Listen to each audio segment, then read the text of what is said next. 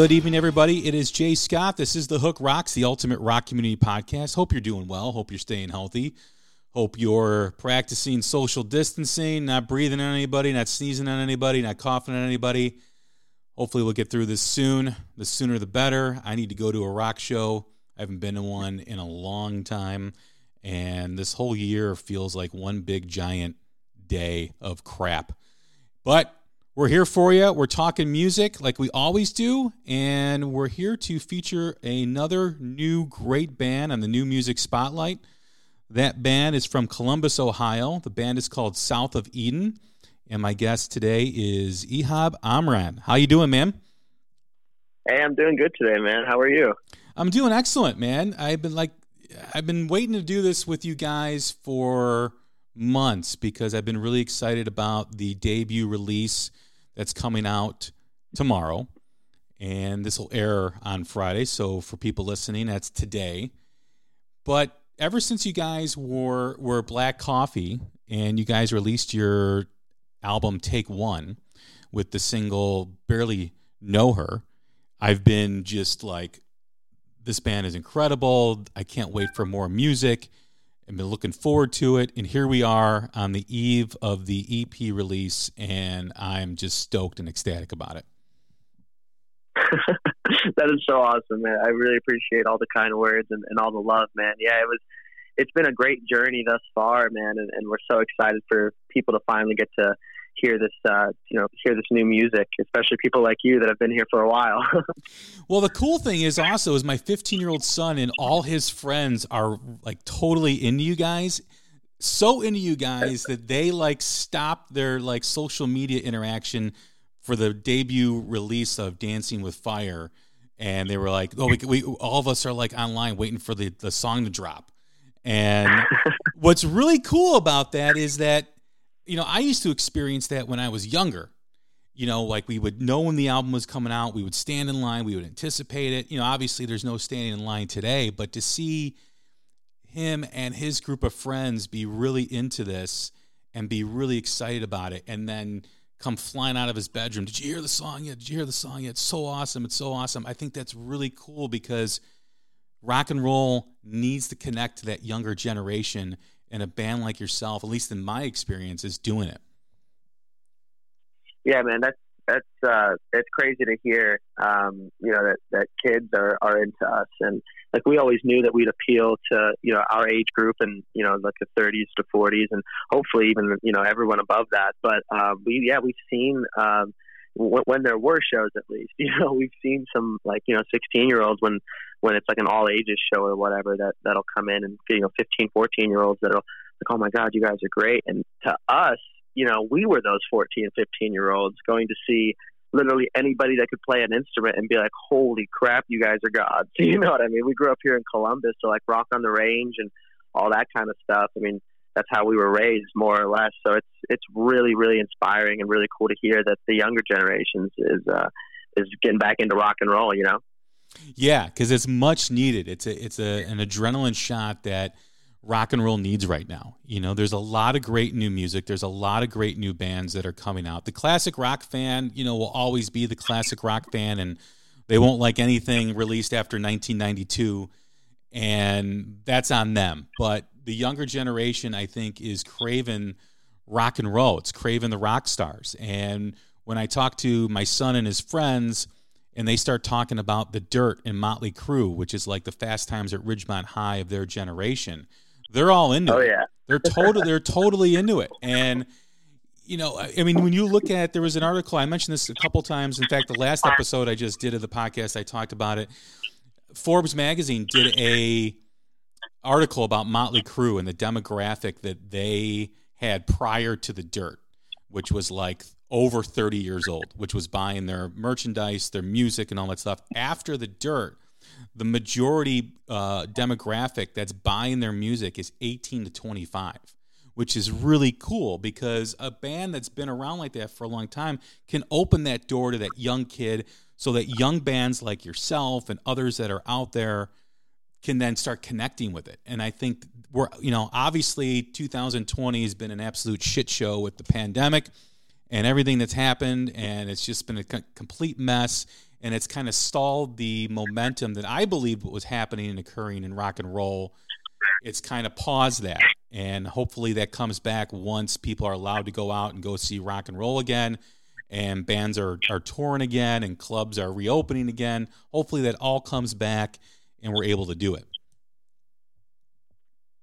Man, you know the the thing is, is like when that movie came out, I remember my younger, I'm, I'm the oldest of four. I'm 23. All, all my younger siblings are like, you know, between like 14 and, and 18. And I remember when that movie came out, they all watched it and they like called me and they were like, dude, is this what you do? Like, is that, is that, is that what you guys do out there? And I'm like, like no not really like you see the the music playing part we do a lot of that like there's parties but not not like that you know it's crazy what they were doing super super cool though to to give such a fresh perspective. And, and like you said i mean the numbers you know, speak for themselves and the younger demographic that's come up and listened. And you know there's also amazing uh, rock bands that are that are happening right now brand new rock bands that are in our age group that are just doing fucking amazing things. So i don't know if i can swear but doing just absolutely great things. And it's like very refreshing. You know there's there's this big wave that has started and we basically just want to be the tsunami that pushes everything over the edge you know? And i and i hope you're right about you know the this pandemic not killing that momentum that rock and roll was really i feel like it was really starting to have here in the last like year and a half. But you know disco couldn't kill rock. I don't think covid will kill rock either. Well you can absolutely fucking swear uh, that's not a problem. Excellent. And I absolutely agree, I absolutely agree with you about the new bands that are coming up. And I talk to a lot of new bands, you know, whether it's Joyous Wolf, whether it's Of Limbo, whether it's, you know, Dirty Honey. I love talking with the new bands. I love listening to new music. And, you know, when I checked out what was Black Coffee, now South of Eden, I remember going to a show. I was going to see Blackberry Smoke and Ida May with a buddy of mine, and I brought the CD with me and I popped it in a car. His car still has a CD player. And he's like, What the hell is this? I'm like, It's a band called Black Coffee out of Columbus.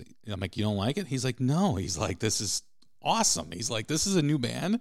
I'm like, Yeah, they're incredible. He's like, I didn't know young kids could play that stuff. like, like, like, you know, and, and, and, you know, and he's, I'm like, yeah, man, absolutely. He's like, oh, this is awesome. So, like you said, and like I said, there was a lot of momentum. I think with everybody being cooped up and everybody getting a little bit of anger and a little, and the kids having a little bit of angst, I think it's a recipe for success for rock and roll. I think, you know, when you when you look at what you know the dirt was and how kids are like wow this is awesome and you start to hear parents say don't listen to that which i think is needed in rock and roll kids are going to start listening because I, when i was younger when my parents told me not to listen to something i made sure i listened to it.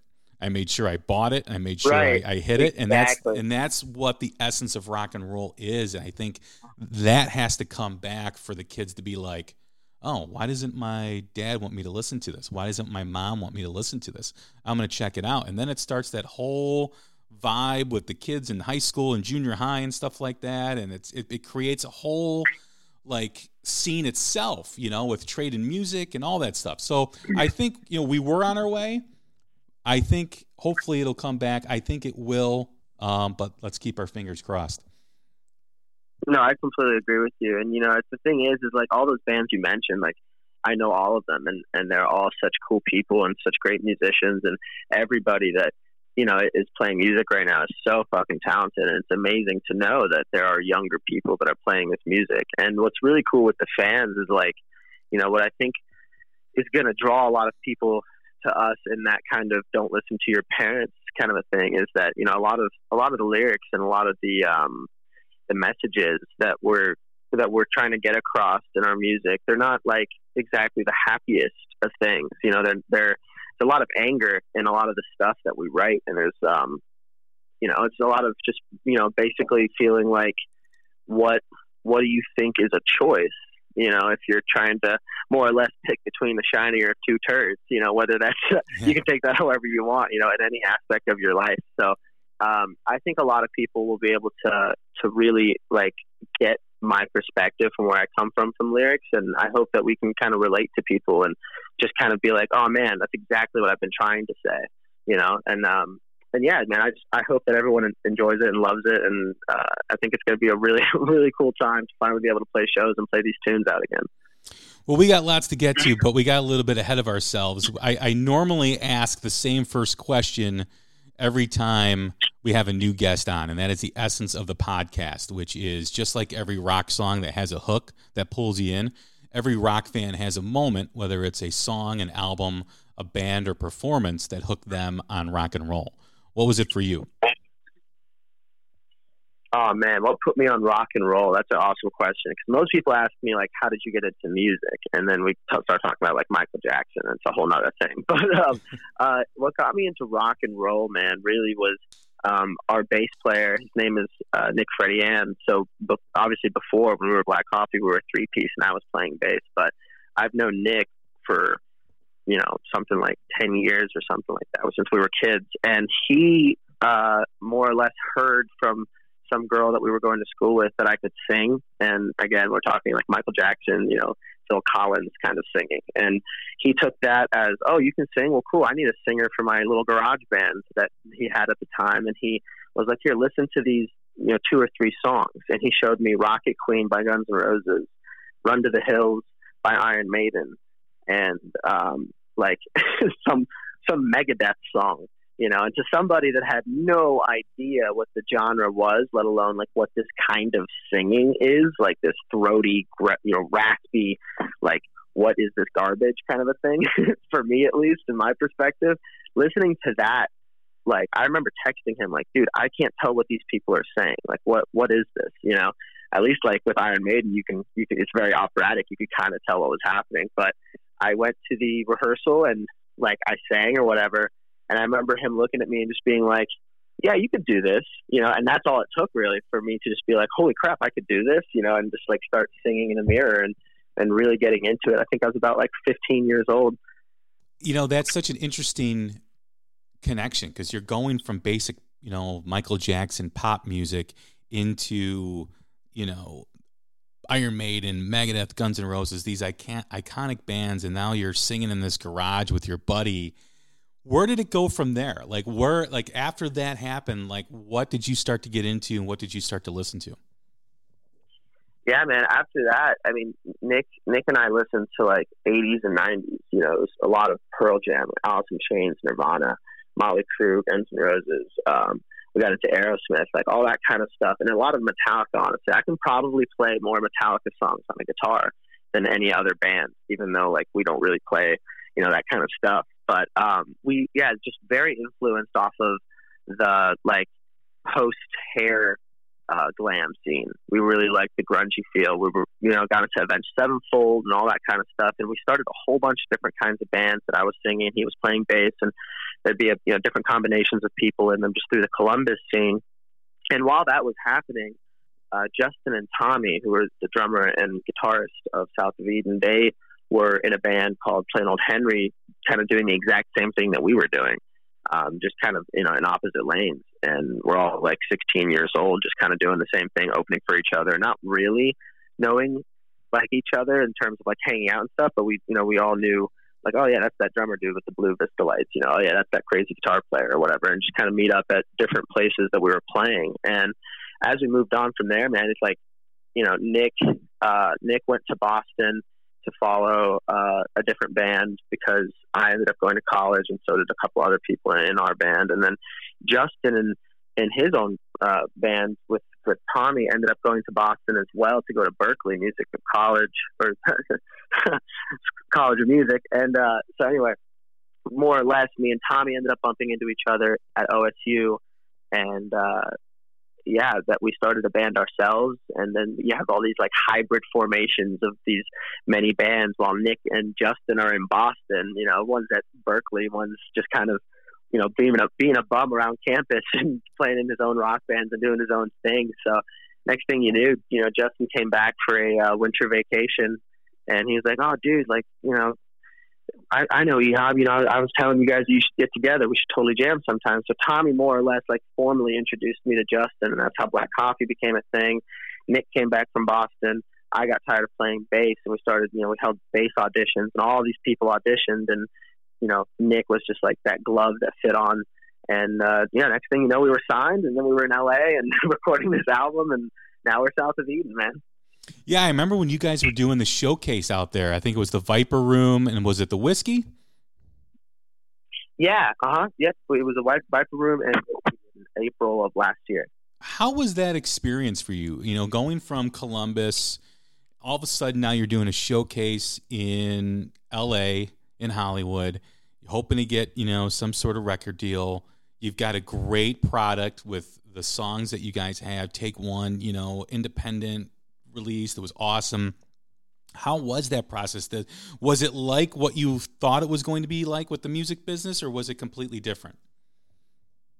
Um, it was very different because I wasn't very savvy as to what the music did. Like, you know, I I feel like I have a lot of cool tricks up my sleeve when it comes to how to promote a band, how to write good music, how to you know make a band go from nothing to something. But when it comes to like like who you know who are you going to call for your booking agent? You know who's your lawyer? Like that kind of stuff. I didn't have any of that in place really until um, you know like really talks of festivals and stuff were happening which was before we got signed. And then eventually um, we went producer hunting because we knew that we wanted to make this new album and we knew that nick was in the band now and we had all these great songs. And you know one two three four five basically led to us finding greg wells who basically took this giant step forward of like, hey, quit looking. Like, I am your guy. Like, this is who you want because I've been looking for you guys for 20 years.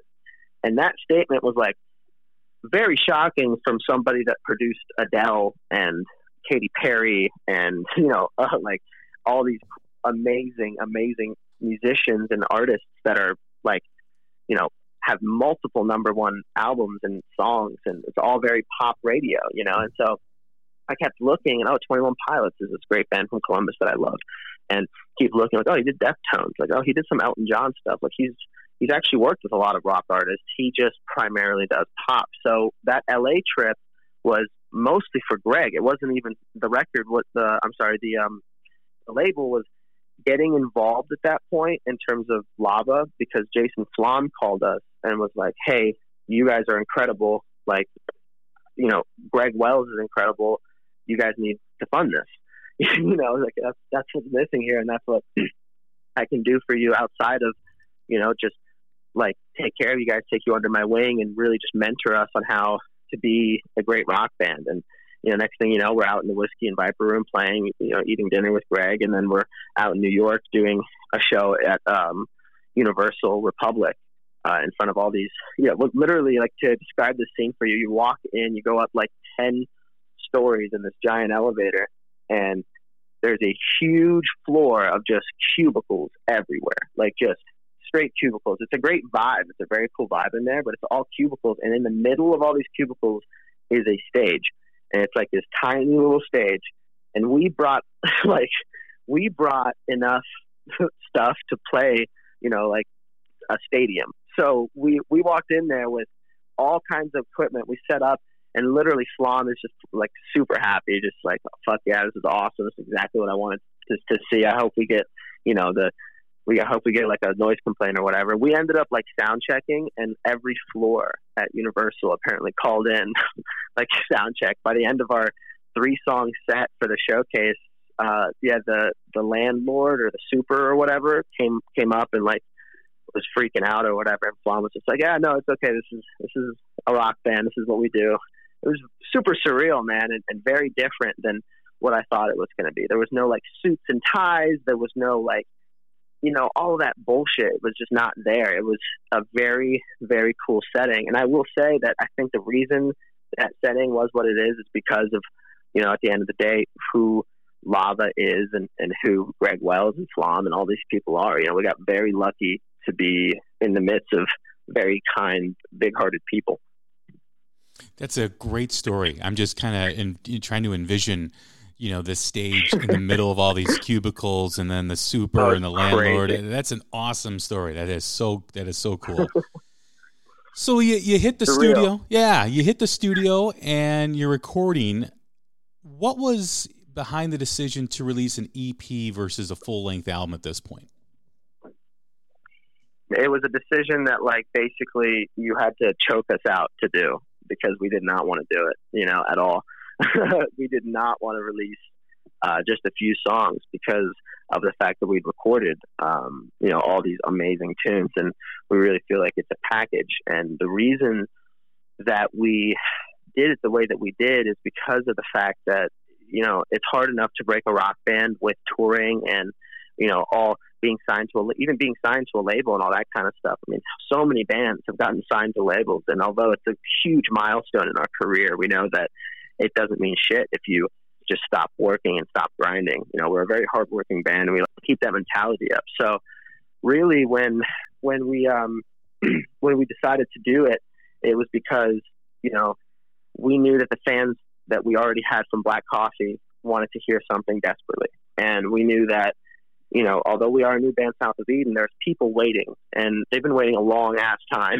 so at first we were like, listen, you know, we talked to management, we talked to the label, we talked to everybody, and everybody was telling us the same thing, which more or less was, you know, this is un- this is such a great band, and we're so humbled that they tell us that. By the way, it's so so cool to hear everybody talk so positive uh, positively about us. But more or less, they were like, you know, this is such this is such great music, such a great band. We shouldn't gamble. We shouldn't take a risk and release right now when we have no idea what's going to happen. Let's wait till next year. And when you when they said that, that's kind of what made us all look at each other and be like, all right, what if we just release a single? You know, let's release one song. Let's release like a B side, some easy like here here's just some song that we really like and has a bunch of cool parts to it. And we chose Dancing with Fire because um, I think it's like track seven or whatever on the whole album.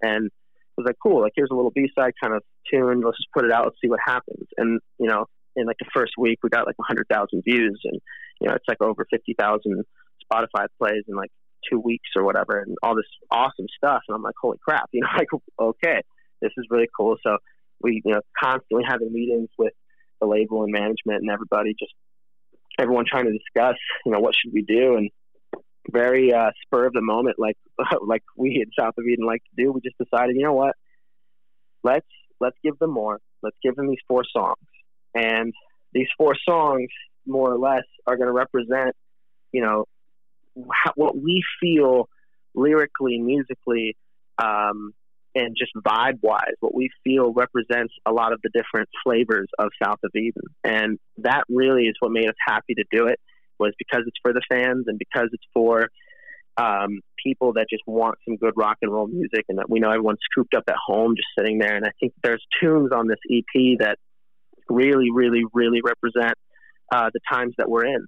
And, uh, you know, the, I mean, it's called The Talk and the title track off of it is, is also called The Talk. It's, um, it's a song about, you know, feeling like you don't really have a choice in the matter of things. It's a song about feeling like you're getting all these directions from all these people, whether it's your manager, your parents, your you know your president, what, whatever it may be. All these people are telling you to do all these things, and they're contradicting.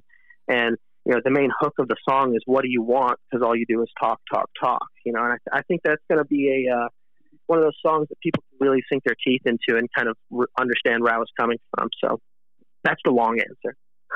No, it's perfect. You know, I, I, I was in, you know, was interested to know that, and I felt it had something to do, you know, with the current times right now, because I know you guys were in the studio a long time, and I and I felt like a new album, a full length album, was coming. But it's hard for a band because there's been so many albums that were anticipated to be released this year that have been pushed back. Um, and it's frustrating for a rock fan because I feel you know, there's nothing better than to be sitting at home listening to new music while everybody's, you know, trying to figure out what to do next. But I also understand, you know, with the band and management that, you know, when, when you release something, you got to get out and you got to play it, you got to tour it, you got to get it in front of people, and you got to build that audience. And unfortunately, no one's able to do that right now. So it's like, what do you do? Like, how do you find that medium, that balance to try to get your music out, give people a little bit of a taste, but not so much where now people want to see you. So because people's attention span is very short these days. I'm sure you you know, I'm sure you know that. You know what is big on Friday, what's released on Friday is basically by the next week is people are onto something else. So, you know, what do you how do you gauge that? And I think releasing the EP is probably, you know, is the right move because it gives people the taste and then when you do release that full-length album, there'll be more of an anticipation than there was for this. So I think it was probably the smart thing to do. Yeah, I appreciate you saying that. You know, it was definitely a, uh, it was a heavy decision, and I'm glad that we are doing it this way because you know just the the DMs, the comments, all these fans they're so excited about it. You know, fans and friends. You know, that's really what they are. Um, they are pumped, and that's all. You know, that's all we wanted to see. In terms of like gauging uh, a response, you know, we we definitely have more than one trick up of our, our up our sleeve. Uh, we have you know this EP coming. There's videos coming. There's you know uh, if I can say there's an audio slave cover coming. You know I'll just kind of give you that that little bit of information. But uh, you know there's there's a lot of cool stuff that's that's that's going to be coming out. You know we we're also in studio here in Columbus. Um, doing a bunch of acoustic tracks that are already finished and mastered and ready to go as well. So I mean, we have a plethora of content, music, videos, all that fun stuff. And we have a pretty cool rollout plan that we're excited to to show everybody. So I think as you uh, as you see music and stuff coming out from us tomorrow, next week, you know, you'll see more stuff, and we'll we'll just keep giving everybody. Uh, you know exactly what they're looking for and exactly what we've been doing. It's been it's been so much fun, really. It's just been it's been a pleasure to just be able to record and, and write music and, and do stuff. If there's anything positive that's to come out of this uh, pandemic, you know, it's it's inspiration. I agree. You know, music music can heal people, and you know when people are sitting in their house for months and not knowing what to do, you know, music can lead the way.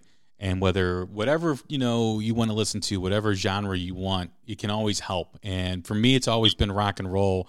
It's always been kind of the voice of of you know for me and it's always been that that go to whenever I need something and I think giving your fans what they've wanted here for months um, on months like myself I think it you know it, it's a nice taste. And I think just having them know that more is coming is good for them as well. Absolutely. Yeah I appreciate you saying that man. It definitely makes the decision feel like the right one. Yeah you know because but uh, but yeah, man, it's just it's kind of one of those things where it's like you know what what even is the right decision? You know, my favorite thing that you know these you know, experts, these professionals that work at uh, either our label or management or whatever it is, they my favorite thing that they've told me is no one is an expert at anything when it comes to the music business. There's there's no way to predict a trend.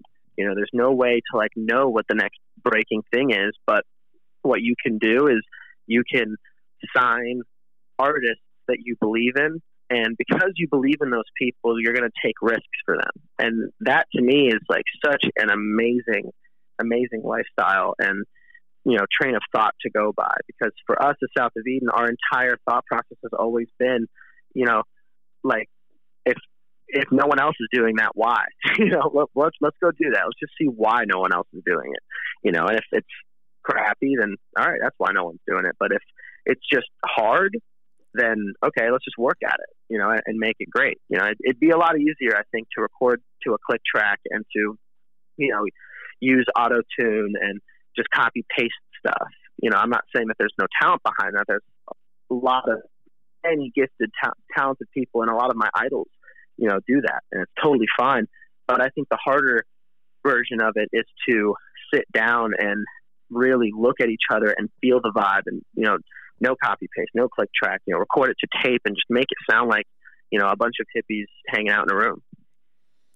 The one thing I noticed in the songs that I've heard, you know, uh, on the EP, the talk, is power. You know, that's like one of the things that I kind of just how I describe how I describe it to people is like you know I'm, I'm listening to the music and it just feels like a locomotive and it feels like it's just so powerful you know whether it's you're singing whether it's the music it just feels like a big sweeping punch and i love it it just it just it makes me feel like i'm listening to the bands that i grew up with and you hear the influences that you guys have. I mean, obviously, you wear them on your sleeve, and you can hear the Guns and Roses, you can hear the AC/DCs, the Aerosmiths, the Van Halens, and there's even a touch of like Lenny Kravitz in in in a couple of the songs too, which I really like. Like, oh, that's really intriguing. That's really awesome. But what's really oh, cool oh, yeah. about the band is that you guys have a swagger, and you you that swagger comes through in the music and the video that you guys just released with Dancing with Fire. It just feels like you know when I I couldn't help but feel like like like I'm watching Van Halen like in 1982, 1981 with that swagger with David Lee Roth where they don't give a fuck. They're playing, they're having a good time, they enjoy playing with each other. Well, we found out later that Van Halen really didn't enjoy play, playing with each other, but but you know what I you know what I mean? It, it was just like it was like wow, like this is this is bringing it back. This is like you know, you guys don't sound like any particular band you guys sound unique and modern, but you can totally tell the influences. And like I said, man, it's just so it's like it's like so full. The music is so full and powerful.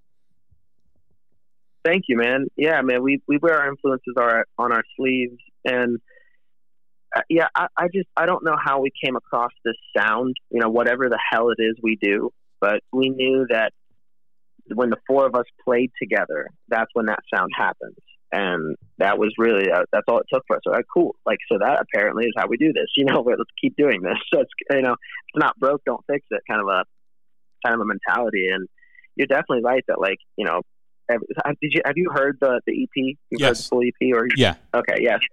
Like there's you know that song solo.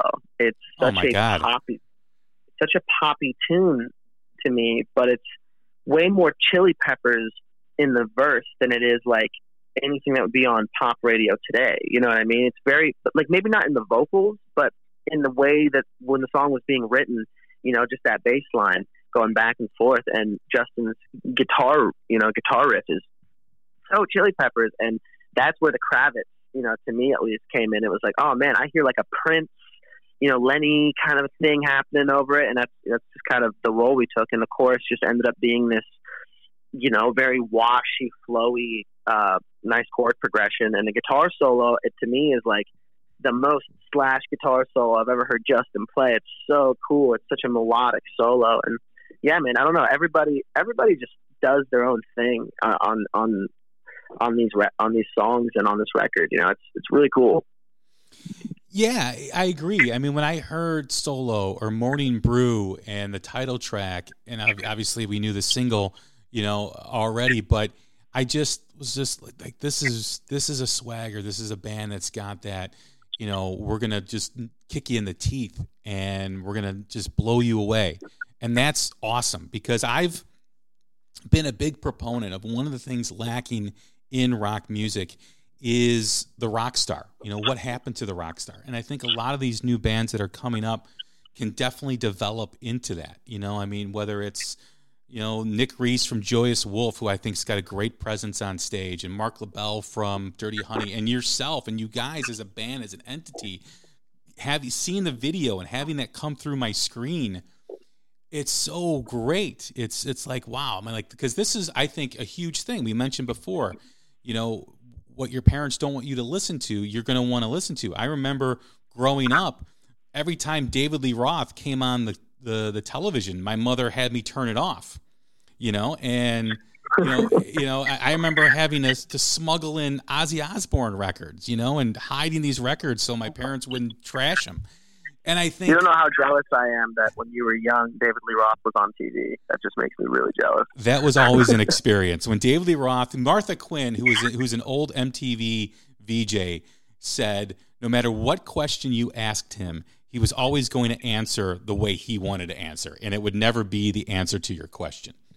And and and it's so true if you look back at the old interviews. But you know, when you when I look at the landscape and I look at these new bands and I just see what's coming, I think the need for a rock star is so so needed because it used to be they you know rock stars would you you couldn't take your eyes off of them when they came on stage or when they were in an interview.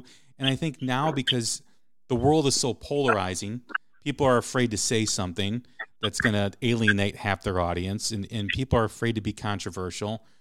But I don't. I think that's okay if you're controversial. I think that's fine if you say something that's on your mind. And obviously, you know, you don't want to say anything stupid to insult people, but don't be afraid to speak and, and, and don't be vanilla. And I think with the new bands that are co- uh, coming up, I think that's you know going to be a huge defining moment for you guys and other bands that if you can connect with the younger audience because the younger audience always wants that like we said you know they always want that like intrigue personality that that interesting personality that comes through and like says oh what's this guy got to say? You know? And that's i think that's that's so needed right now.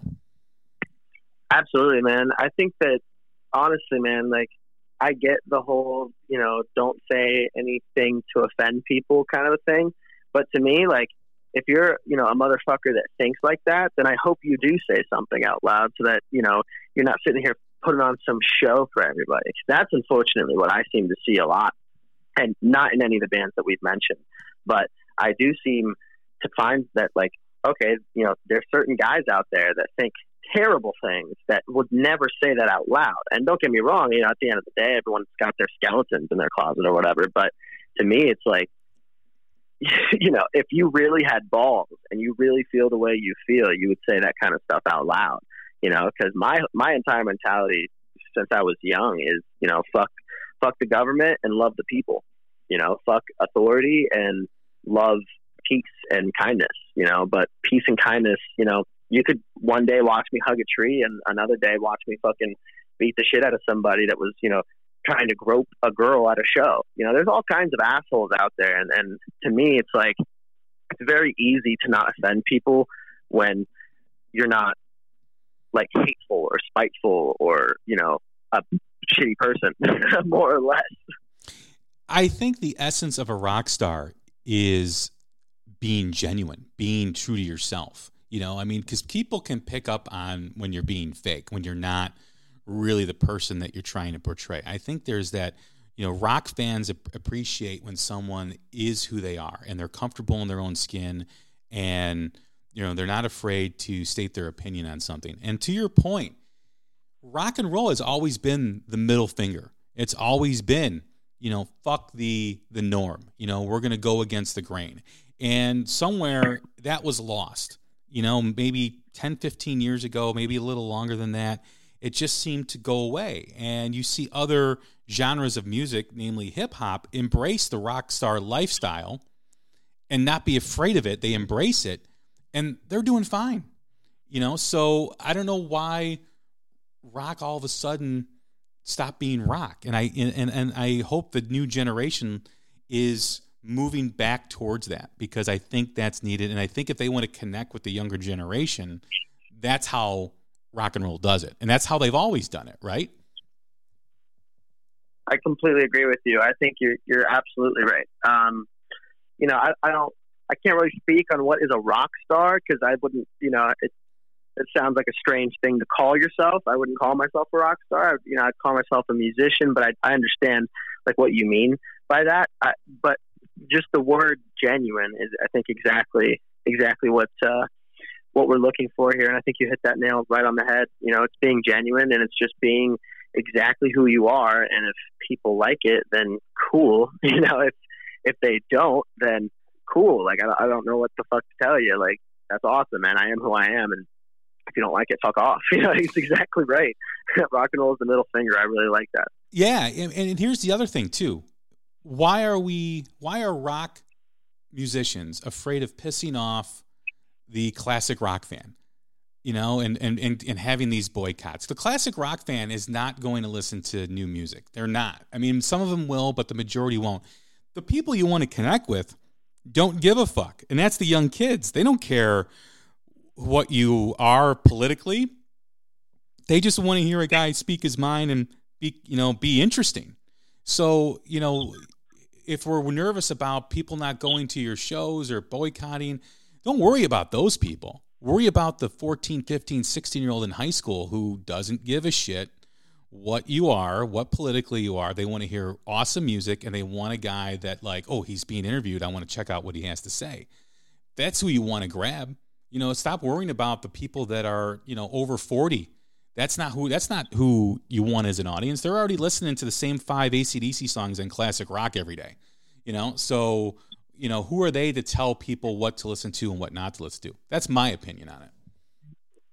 I, I think you're exactly right, man. I think that as soon as as soon as these older people, and I don't mean that offensively, I just mean you know the people that are from you know back in the day, the, the, the people that run this industry, as soon as they start to think that they know more about music than the younger people, I think that's really where you start to lose quality. You know, you start to lose that experimental value, and I think that was lost.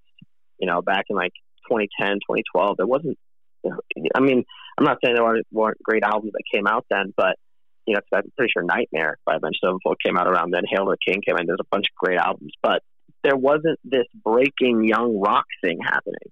You know, there, there. I think Rival Sons was still a thing then, but it, to me, it felt like, oh yeah, it's just these you know, new rock bands. You know, it's just going to be the same as always. And yeah, man, it, the, the edge has been lost by people that play rock and roll, and it's been given to or absorbed by um, these rap, you know, rap artists and and pop musicians and, and all these people that, to me, when I see them, have more swag than some of the people that play rock and roll. You know what I mean? Like Post Malone is a bad motherfucker. Like that dude is that dude's sick.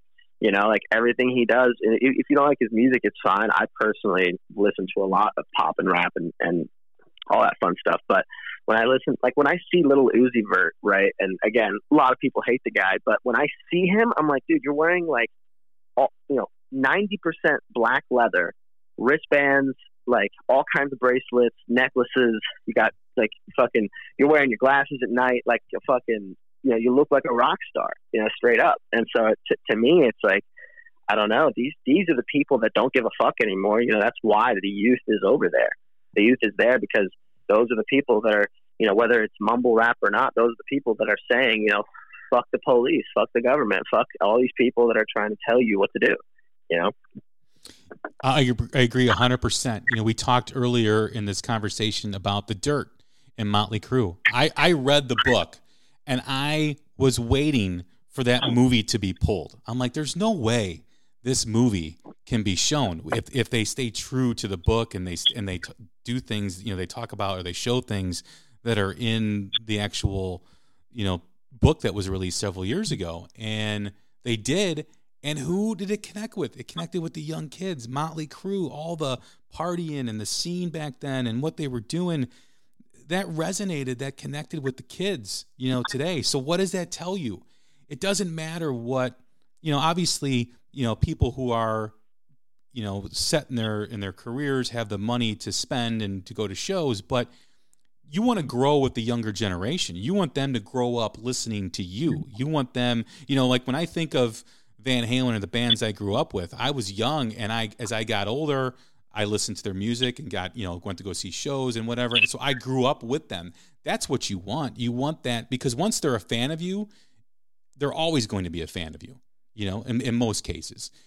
So I think that's important to realize that don't, you know, back away from controversy or don't be afraid to do that stuff. And when I say the rock star, you know, we said genuine, but you also brought up a good phrase too edge. Having that edge where you don't know what the guy's going to say, you don't know what you're going to get when every time he's on the screen. And I think there's some danger in that. And that's where, you know, the younger generation feeds off that. No, absolutely, And I think you're. I think you're definitely right. Where I'm glad someone else feels this way. yeah, yeah. You know, getting getting back to the music. You know, you mentioned some of the lyrics on the EP. You know, being dark, being you know, speaking about certain topics. When you write music, what is that process for you? Um, that's a cool question. I think, ah, oh, man, I don't know, man. That that process is so weird. You know, I think it's just like one of those, just like, you know, just God blessed each one of us with just being able to think of stuff off the cuff and just kind of do whatever. Because, you know, like I I write too much music, and you know, I say that out loud knock on wood because you know, there's there could be a day where I can't write music or I have writer's block or whatever it may be. But you know, I write so many songs, and it just feels like everything I write just kind of like falls off trees and whether that's like literal trees or marijuana, like whatever you want to call it. You know, just just getting high and and hanging out. You know, just an acoustic guitar is really the the root of everything. It always starts, you know, Dancing with Fire, even, you know, I mean, every song starts on acoustic guitar. And it's just like, oh man, you know, here's the vibe that I'm trying to create. And I can hear everything behind it kind of as I'm writing it. And the best part you know, of writing music is when we write together. And, you know, I'm going through the process of like, more or less, it feels like I'm holding in a sneeze until I can like get exactly what I'm trying to do out. And then Justin will like either just come up with an amazing, oh, dude, this is what it sounds like you're trying to do, and it's perfect, or Justin will like try to learn what I'm trying to do, and he'll fuck it up. And I'm like, wait, that was cooler. You know, hold on a second, what the fuck did you just do? And you know, a lot of riffs and, and parts will come like that. Um, you know, melodies and lyrics are just kind of like It just depends on the day. You know, I have a little journal. I write a lot of things in in that uh, just to kind of help you know clear my mind my mind space and uh, I don't know lyrics a lot of times come with melody like as I'm listening to something however I'm feeling in that moment a melody will come out and usually it has words you know it has certain things that I will hook onto like maybe it doesn't have all the words but there's a couple really cool uh, words in the beginning and there's a couple cool words at the end and i'm like all right let's write these down real quick. Uh, and yeah a lot of stuff doesn't get recorded. Like i know a lot of people like as soon as they like, oh my god oh my god i gotta record this like we don't really do that. We write again we write so often and we throw away so many songs that aren't memorable you know and for that reason we try not to record too many things unless it's like um, unbelievable. And the mentality of that is like if it was good enough, we'll remember it. I guess if it was fun enough to play, if it meant enough to us, we'll remember to play it. And so, you know, our, Greg, that drove Greg insane because Greg wanted to record everything. Like, no, no, no, we can't forget anything, you know. So, you know, when we went out to LA, we ended up like writing 25 songs, of which we recorded 12. Um, and I think 10 of them are going to come out on that full album. And then, you know, we have some cool like movie stuff that hopefully will be happening as well uh, next year. But you know, the songwriting process really is different every day. It's it's it's a very unique thing to us, and we're, we're you know we thank God every day that we're able to write songs. How has the creative process been during the lockdown? I mean, when you're you're doing the same things every day, and you're not living your life how you normally would, I imagine that it could be very monotonous. And how is does that affect your creativity? Um, you know, it probably did because there's not, you know, I have to, I have to pay bills, you know, so I have to actually like work now rather than, oh, cool, I can use, you know, the money that we made off, you know, whatever cut I made off this last uh, run that we do to pay my bills or, you know, here's an advance or here's whatever it may be that pays for the stuff. You know, now I'm like, okay, I have to work the full time job again rather than just pick up some shifts. So that obviously takes away from songwriting and stuff. But again, it, it's I wouldn't say that like it has hindered it. It probably slowed it down, but you know, it just kind of made it more like when we first started. You know, we're all working these jobs again, and we're all you know we're not together all the time like we usually are um, because you know we don't, we don't live together anymore, and we aren't on that bus all the time together anymore. So it's like you know we we write things and bring them to each other, and it's like, oh, dude, that's really cool. It's very vibey. It's definitely like a different style. I feel like that we're writing in right now. It's very like I don't know. It's James Brown like in a way. It's very funky. it's fun. That's awesome. Yeah. When you're writing something personal and you're having to relive that experience, and there's a sense of vulnerability there because you've got to reconnect with something that you know may have been happy, may have been uncomfortable, may have been sad whatever the case is, and you put down lyrics and you you relive the the moment. What's it like when you perform that song or that song is released?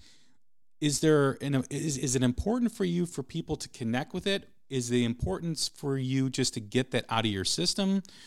If they don't connect with it, does it bother you? What is that like?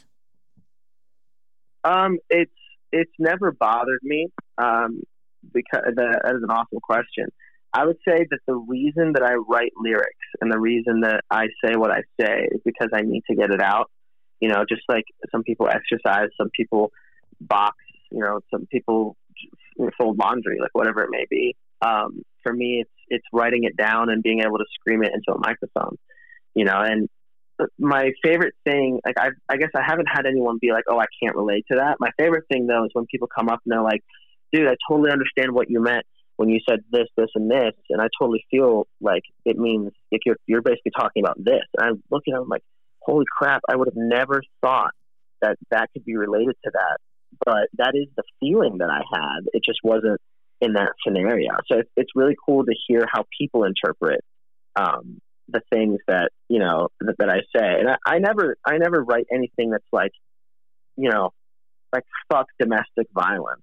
You know, like I don't write that. You know, I'll write you know something along the lines of uh, I don't want to say the lyric because I want people to honestly hear it in the song, but more or less, you know, one of the songs is um, uh, I think it's not even on the EP. Actually, it's on the album. One of the songs is about domestic violence, and it's like it, you wouldn't know that unless you really read the lyrics and like took away from it what I'm trying to say because it could be applied to many other things. You know, just like the the talk.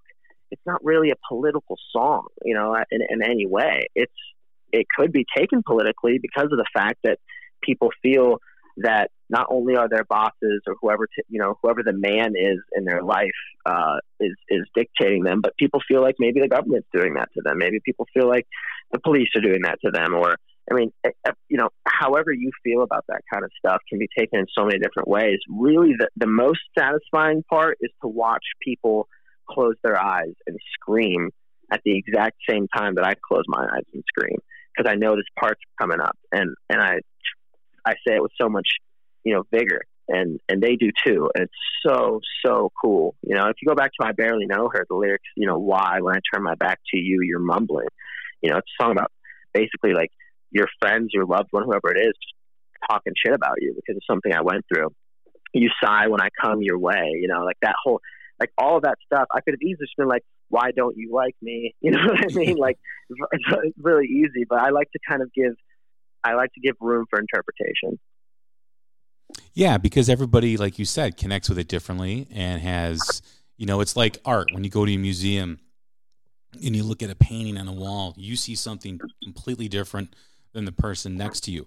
And you know that's really a cool thing when a song can do that. When a song can be like a chameleon and mean different things and be able to change as you get older. Like there's even songs that you heard or I heard, you know, when I was younger that meant something different back then than it means now, and I have a you know totally different perspective on life. So the song changed, you know. So for me at least, I know that that freaking that freaking Dixie Chicks or whoever originally wrote the people uh, people get older that song. Every time i hear it like when i first heard that song i was like that's a stupid song. And then like every time i hear it i'm like i'm getting older too man. It's just fucking weird. Well there's also that element too. Like you could hear an album and there's always those couple of songs where you're like oh it's okay and you, and you kind of skip over them as you play the album. And then like five years later you're you got the album playing and you're like oh wow this is a really good song. Like how come i didn't appreciate it back then as I do now. And it's just, you know, music is all about timing too, right? It's it's about what you're feeling, what you're going through, what is happening around you. So you might be in a completely different place and the song that didn't connect with you when you first heard it all of a sudden because your life has changed and you've evolved as a person the song has a completely different meaning to you and has a completely different connection exactly man that's exactly right well, Ehab, it has been a blast. I appreciate you coming on and doing this. It was a great conversation. I'm really excited about the EP coming out. If you're listening to this, it's Friday. It's August 21st. The EP is out. You must go and get it. If you are a rock fan, this must be in your collection. You must play it as loud as you possibly can for as long as you can because it is it is freaking phenomenal. So Ehab Omran from South of Eden, thanks for coming on, man. Man, a, a, pleasure. Thank you for having me on. Thank you for all your kind words, and to everybody listening. You know, you can follow us at South of Eden Band, and we just really we appreciate everybody you know supporting us and being there for us since day one. And if you're brand new, then you know, welcome to the welcome to the show. Thanks, man. Well, awesome, man. Thanks again for doing this. I appreciate it. Once again, everybody, this is Jay Scott. This is the Hook Rocks, the Ultimate Rock Community Podcast. Stay safe, stay healthy, and we'll talk again soon. Thank you.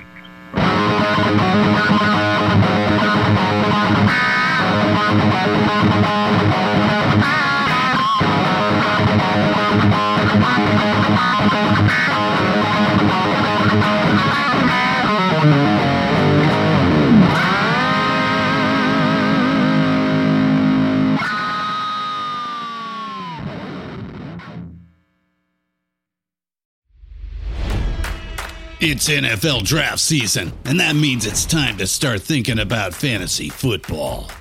FantasyPoints.com features industry leading experts and prognosticators using proprietary hand charted data to help you score more fantasy points. FantasyPoints.com is the place to go for whatever kind of fantasy football you play. Whether you play fantasy football, daily fantasy sports, or do a little bit of everything, Fantasy Points has the meticulously researched content to guide you to victory. And why wait for the fall? Fantasy Points also covers the new spring football league, the UFL. Join the guru, John Hansen, Scott Barrett, Joe Dolan, and other massive names in the fantasy football universe with an exclusive offer. Use code Pantheon for 15% off any fantasy points package, including the all in package, with access to every article, tool, and data nugget that Fantasy Points has to offer.